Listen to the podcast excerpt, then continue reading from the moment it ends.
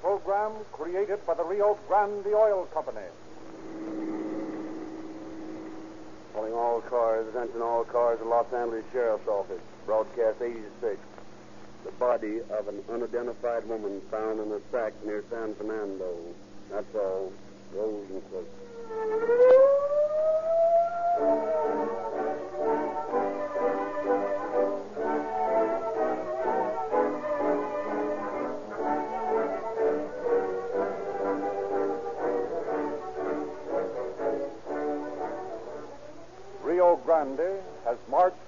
step ahead. In northern Nevada, the citizens of Reno now enjoy police car performance, and with the addition of Phoenix, Arizona to the long list of cities now using Rio Grande cracked gasoline exclusively, it is now more true than ever that throughout California, Arizona, and Nevada, more police cars, fire engines, ambulances, motorcycles, more emergency equipment of every type are powered by Rio Grande cracked and by all other brands of gasoline combined. Why did Phoenix decide to change to Rio Grande cracked? Not because of price, not because of politics, but because of the performance of this outstanding gasoline. For a long time, the Maricopa County, Arizona sheriff's cars have been using Rio Grande cracked gasoline. They have made greater speed, had greater power than ever before, and records prove it costs less per mile to operate a car on Rio Grande cracked gasoline. That's why Phoenix, Arizona's capital and largest city, has changed to Rio Grande. And that's why the big California cities, Oakland, Berkeley, Fresno, Bakersfield, Los Angeles, and many others, specify Rio Grande cracked for all emergency cars. When are you going to change? Rio Grande's independent service stations offer you the same cracked gasoline that these cities are using. With a tank full of Rio Grande cracked, your car, too, will give police car performance.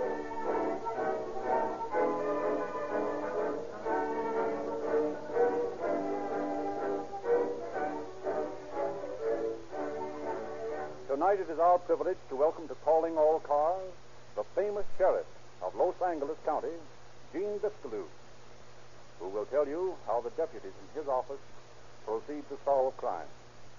Sheriff Biscailuz. First, let me correct the common misunderstanding of what constitutes a detective. There's a lot of misinforming ballyhoo turned out regarding the romance of being a detective. In the 28 years I have spent in the sheriff's office, I have failed to find any of this romance. Sherlock Holmes was a very interesting figure with his fore and aft cap and his magnifying glass. And Philo Vance is undoubtedly thrilling to the lovers of detective fiction, with his suave sophistication and his cane and spat. But I have never run into either of them when there is any real police work to be done. We law enforcement officers are concerned with facts, not thrilling fiction.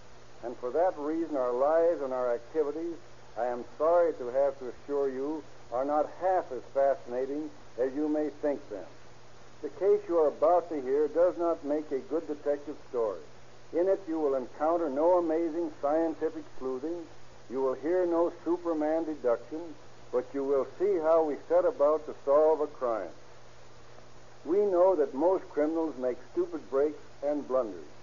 Our deputy sheriffs, by common sense and hard work, ferret out these inconsistencies. Not one of our men considers himself a genius, yet we have successfully solved 98% of our cases. The secret of being a detective is discovering the mistakes which every criminal is bound to make. Our story begins on Christmas Day, eight years ago. My chief criminal deputy, Captain William J. Bright, was just finishing his Christmas dinner.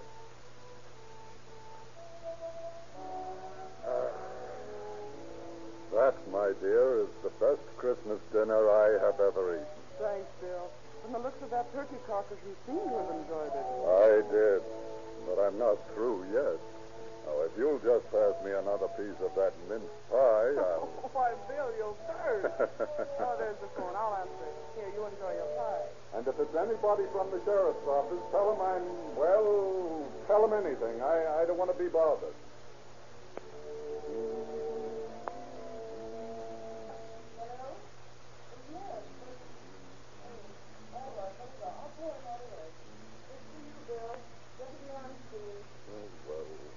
Didn't you tell Oh, him? he says it's very important. Oh, all right, I'll talk to him. Yes, sir. Okay. Yes, yes, I'll be right out. Goodbye. What is it, Bill? Well, they just found the body of a murdered woman out near San Fernando. Oh, can't they handle it? No, I guess not. I'd better see what it's all about. Well, there goes my Christmas, shot full of holes. But you enjoy yourself. I'll be back as soon as I can.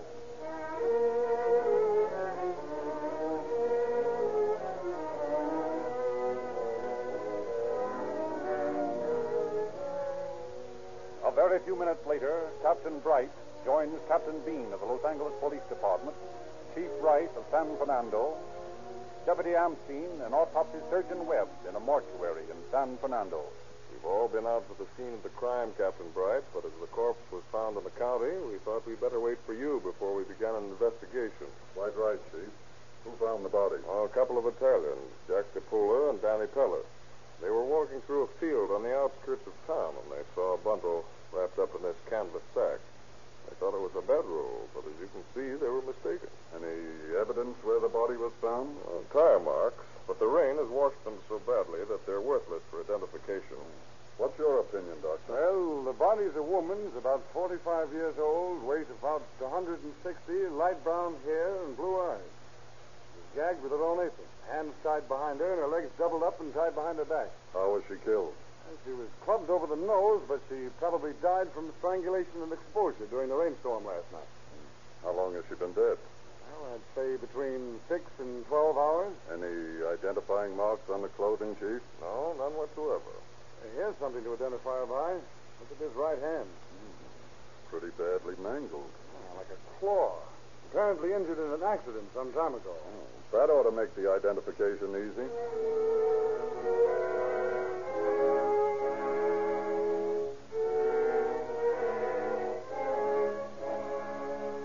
But the human claw does not make the identification easy. For days, deputy sheriffs checked the descriptions of missing women. And although several of them are known to have claw like right index fingers, still none turns out to be the mysterious victim of the sack murder. Then an unexpected telephone call comes into the sheriff's office. I think that murdered woman with the claw-like finger used to live across the way from me. Excited, Deputy Sheriff takes the informant to the mortuary in San Fernando to identify the body. Then bring him back to Captain Bright's office. I'm positive, Captain Bright, that the murdered woman is my neighbor from across the street.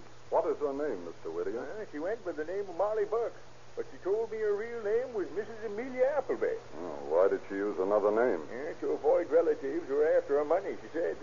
I understand she inherited nearly a million dollars from her husband. And you say this Mrs. Appleby lived across the street from you? Yes, When did you last see her? the day before Christmas. She was standing on the porch arguing with Dr. McMillan. Hmm? Dr. McMillan?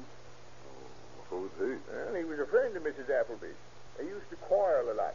She told me that she was afraid he'd tried to put her into an insane asylum so he could get control of her property. Is Dr. McMillan out there at the house now? No, some people moved in day after Christmas. They did? Yes. And I called Dr. McMillan a couple of days ago when I saw these new tenants to find out what had become of Mrs. Appleby. He was very short with me. Told me she'd gone to San Diego and hung up where's this doctor live? at the Radford Arms Apartments on Western Avenue. Fine. Amstein, uh, Cruchon, Yes, Captain. check on the Dr. McMillan at the Radford Arms on Western Avenue. He's a friend of our murder victim. See what he knows about her. Yes, sir, right away.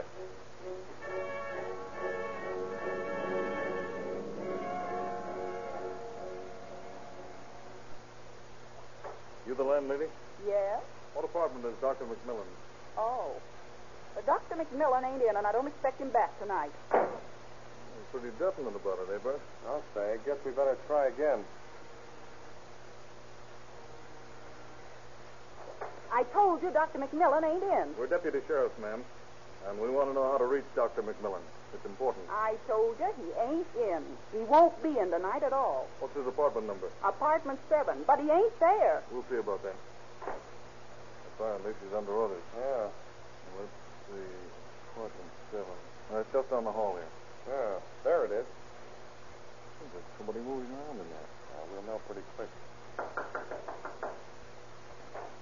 You Dr. McMillan? Yes. You're under arrest. What? What? I, I don't understand. Captain will tell you all about it down at headquarters. He wants to ask you some questions. What's the idea of all the papers spread on the floor, Doctor? Figuring on leaving town? No, I, I was just looking through some things of mine. Hmm, Some things of yours. Most of these papers seem to bear Mrs. Appleby's name. Well, yes, some of them are Mrs. Appleby's. I'm handling her affairs. I'm her manager. Where is she now? Who, uh, Mrs. Appleby? Yes. Why, uh, she's gone to San Diego. Look at this, Tucson. Black glove, right-handed. Whose glove is this, Doctor? Uh, why, uh, I guess it's mine. Yeah? Try it on. Very well.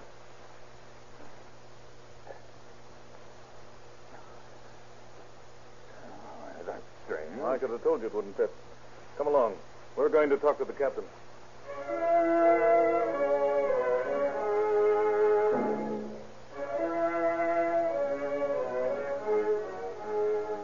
Without telling Dr. McMillan the reason for his arrest, Captain Bright questioned him for hours, during which he discovered that the doctor had met Mrs. Appleby at church, and that after they became fast friends, she employed him to handle her affairs. Then he veers the questioning to the doctor's professional background. You have been practicing medicine in Los Angeles, Doctor? No, I, I've been interested in uh, real estate since I came out to the coast. I see. Uh, where have you practiced medicine? Well, I uh, was in St. Louis for a while, and uh, then in Bobbin, Texas. I, I had a practice in uh, Plantersville, Texas, for eight years. And uh, when did you come to Los Angeles? Uh, about uh, four years ago. Done pretty well in the real estate business? Oh, I can't complain. Things, things haven't been so good lately, though. Is that the reason you killed Mrs. Appleby? Why did you kill Mrs. Appleby? I didn't kill her.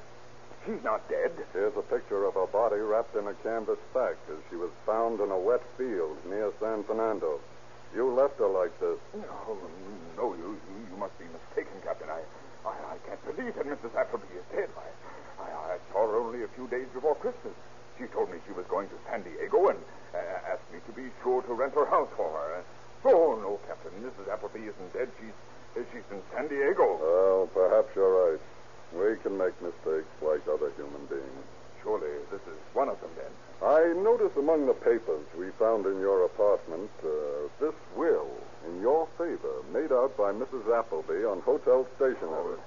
Uh, yes, uh, Mrs. Appleby uh, gave me that as proof of my authority to, uh, to handle her affairs. Doesn't look like a very businesslike authorization to handle a million dollar estate. Well, that, that's the way Mrs. Appleby does things. I see. Rather eccentric, eh? Yes, I suppose you could call that. Uh, where were you on Christmas Day, Doctor? Christmas Day, and, well, I. I took some presents to my wife in the morning. Or your wife? Or you're married then? Uh, oh, uh, yes, but uh, separated. All right. Christmas presents in the morning. What did you do the rest of the day? Well, I, uh, I went to hear Bob Shuler preach in the evening. and The rest of the day I spent in my apartment. Well, well, well. I'm sorry I missed old Bob on Christmas myself. what did he preach about? Uh, talked about the uh, uh, firemen's football team and uh, Mayor Cryer.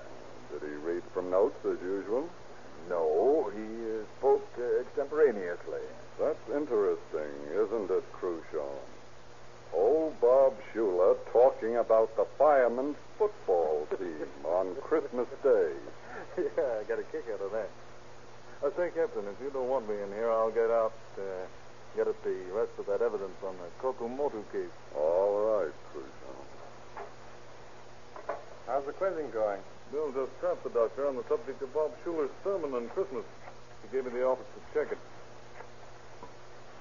Hello? Reverend Shuler, Speaking. this is Deputy Crucian of the Sheriff's Office, Reverend Shuler. Yeah? What can I do for you? You remember the text of your sermon on Christmas? Why, yeah.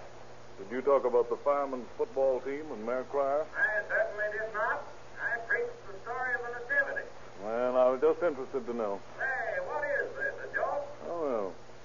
Checking a story of the suspect. He's trying to use you as an alibi. Thanks a lot, sir. You're quite welcome. What's the dope? One strike on the doctor. Now, uh, Dr. McMillan, did you and Mrs. Appleby... That evidence uh, doesn't seem to tally on that Kokomoto case, Captain. I didn't think it would. Now, uh, let's see. Where were we? Uh, oh, yes, yes. Uh, Dr. McMillan, did you and Mrs. Appleby always get along together? Oh, yes. We were the best of friends. Then why did you crush in her skull on Christmas morning? I didn't.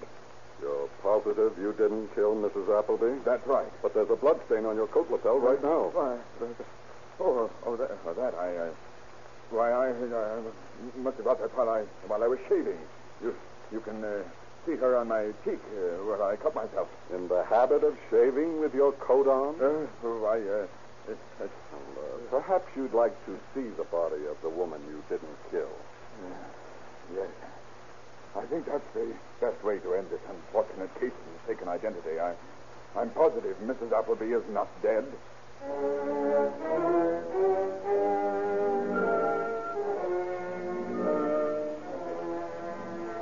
To the mortuary in San Fernando, Captain Bright escorts his prisoner, there to inspect the body of the murder victim. Well, Doctor, is this Mrs. Appleby? It looks something like her. You recognize this human claw, don't you? No, I never saw that finger before. However, I am convinced that this is Mrs. Appleby. And I'm convinced that you killed her. There, my dear Captain, you are in error.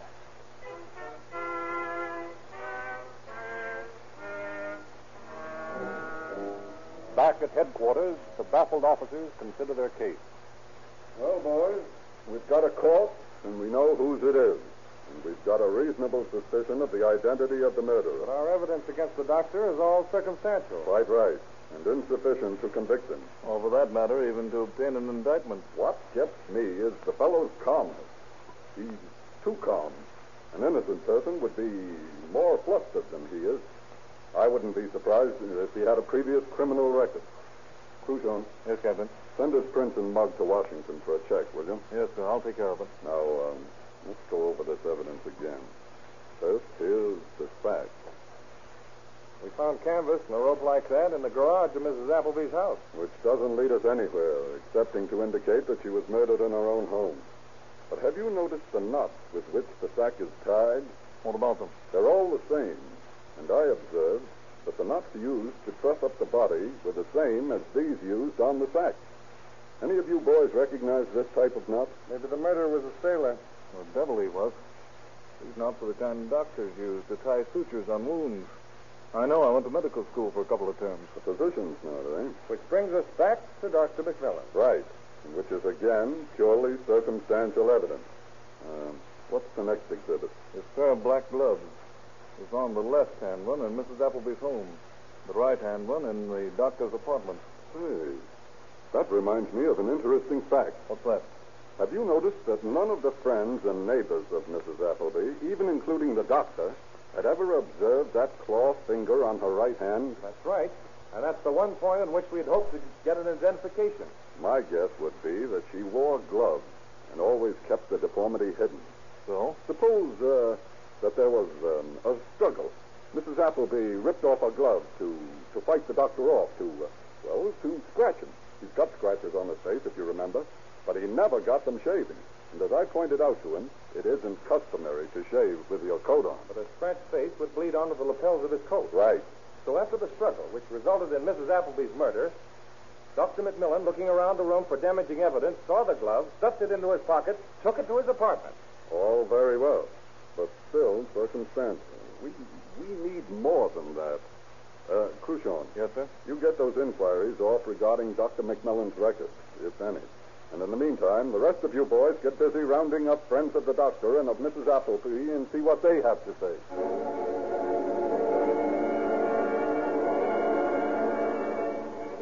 While the sheriff's office awaits a reply to their inquiry regarding Dr. McMillan's records, deputies are busy interrogating friends and neighbors of the murdered woman, while national publicity given the case by the press helps the work of the officers.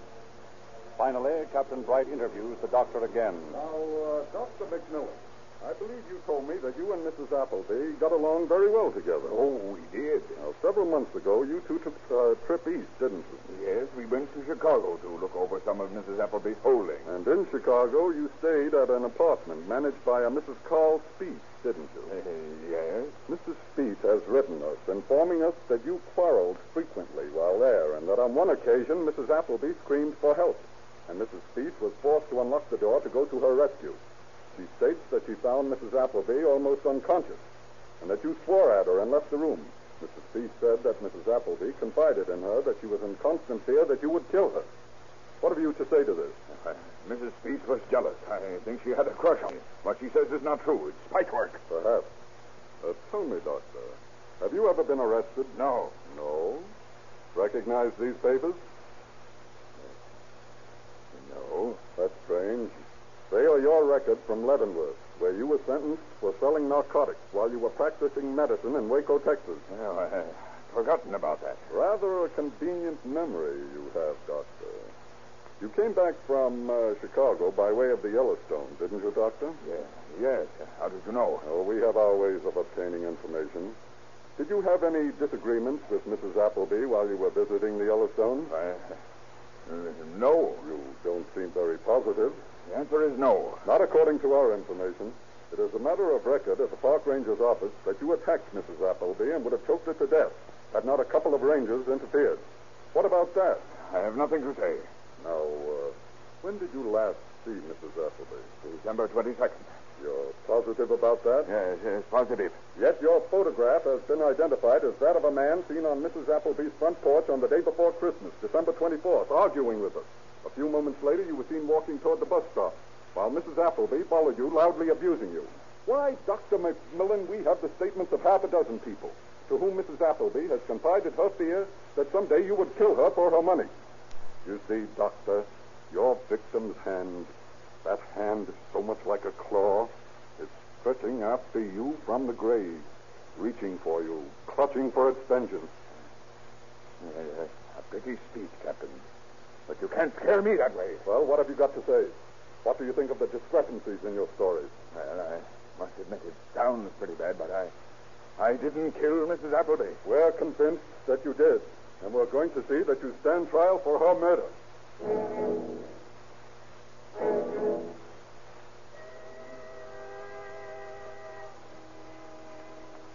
The evidence procured by Captain Bright and his men is sufficient to obtain an indictment from the grand jury charging Dr. McMillan with murder. But days and days of intensive work follow, during which the sheriff's office seeks to build their case so strong that the doctor cannot possibly beat them before the jury. On February 14, 1928, Dr. McMillan goes on trial before Judge Edmonds in Superior Court. Point by point, the prosecution breaks down the doctor's story. You have testified, Dr. McMillan, that you have but one bank account in your name. Is that correct? It is. And perhaps you can explain to the court the existence of these four passbooks from four different banks in which you have deposited and from which you have withdrawn large sums.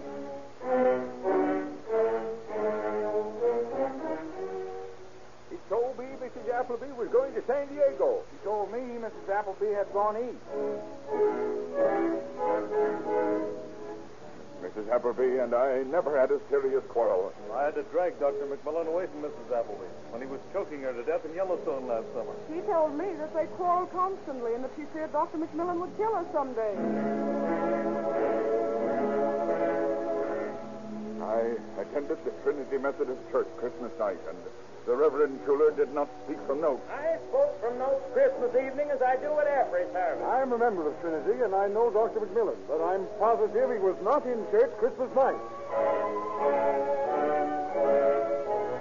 I knew nothing of Mrs. Appleby's death until Captain Bright informed me that she had been murdered. And how does it happen that arresting officers found in your pocket a newspaper clipping telling of the finding of her body?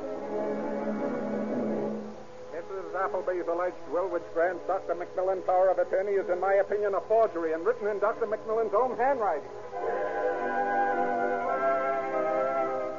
The last time I saw Mrs. Appleby was on December 22nd when she left for San Diego. I saw them quarreling on the day before Christmas. Yes, and I did too. And so did I. I was merely her business manager. Yet these photostats and hotel registers prove that you posed as man and wife on your trip to Chicago. No, I, I'm not a registered physician. Yet you posed as one and practiced medicine in several towns in Texas. I did not kill Mrs. Appleby. That remains for the jury to decide. Ladies and gentlemen of the jury, we have proven beyond doubt shadow that Dr. McMillan has studiously engineered a careful plot to gain control of the poor victim's estate. An estate worth nearly a million dollars.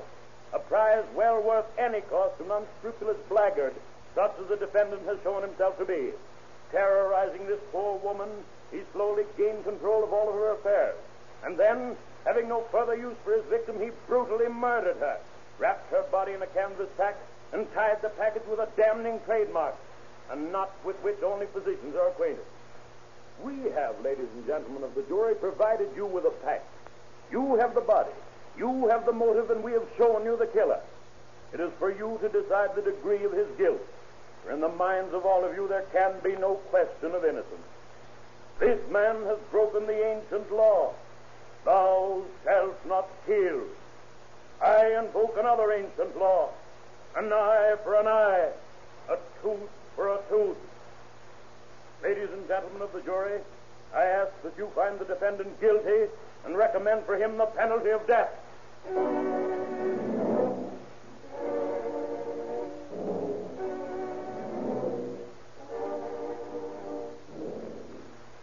Dr. Charles M. McMillan, rise and face the court. Before I pass judgment on you, have you anything to say? I, I am not guilty. In the opinion of the jury, you have been found so. And in reviewing the evidence and the discrepancies in your defense, I concur with the opinion of the jury. There is no question in my mind but that the verdict of first degree murder is a fair one. Therefore, I sentence you to be confined in San Quentin Penitentiary for the rest of your natural life. And furthermore, I recommend that no parole shall ever be granted you.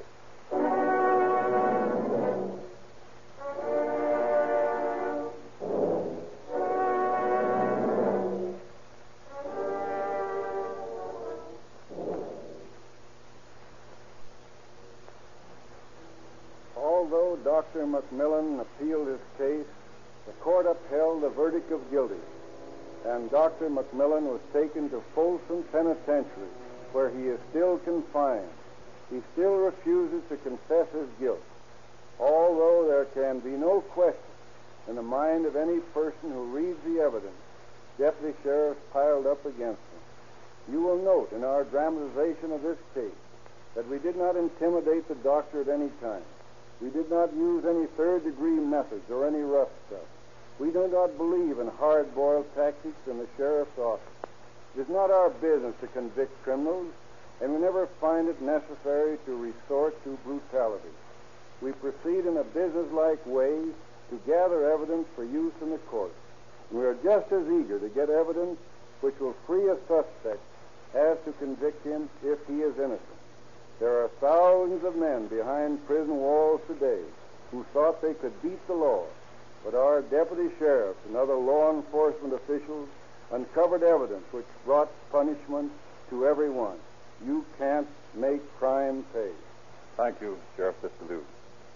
Ladies and gentlemen, police cars make an ideal testing laboratory for gasoline. They use the same road you do, but drive them harder and faster. And they have proved, to the complete satisfaction of the biggest gasoline users in the West, that Rio Grande cracked gasoline is the most powerful, most economical, and speediest. When it comes to testing motor oil, well, you'll admit that any oil chosen by the United States Navy year after year is certainly the best money can buy. Yet for only 25 cents a quart, you can buy Sinclair motor oil in cans, the same oil your Navy uses, at Rio Grande service stations everywhere. So, you see, your neighborhood independent dealer offers you the best values of all Rio Grande cracked gasoline and Sinclair motor oil. Each proved best by the hardest possible test.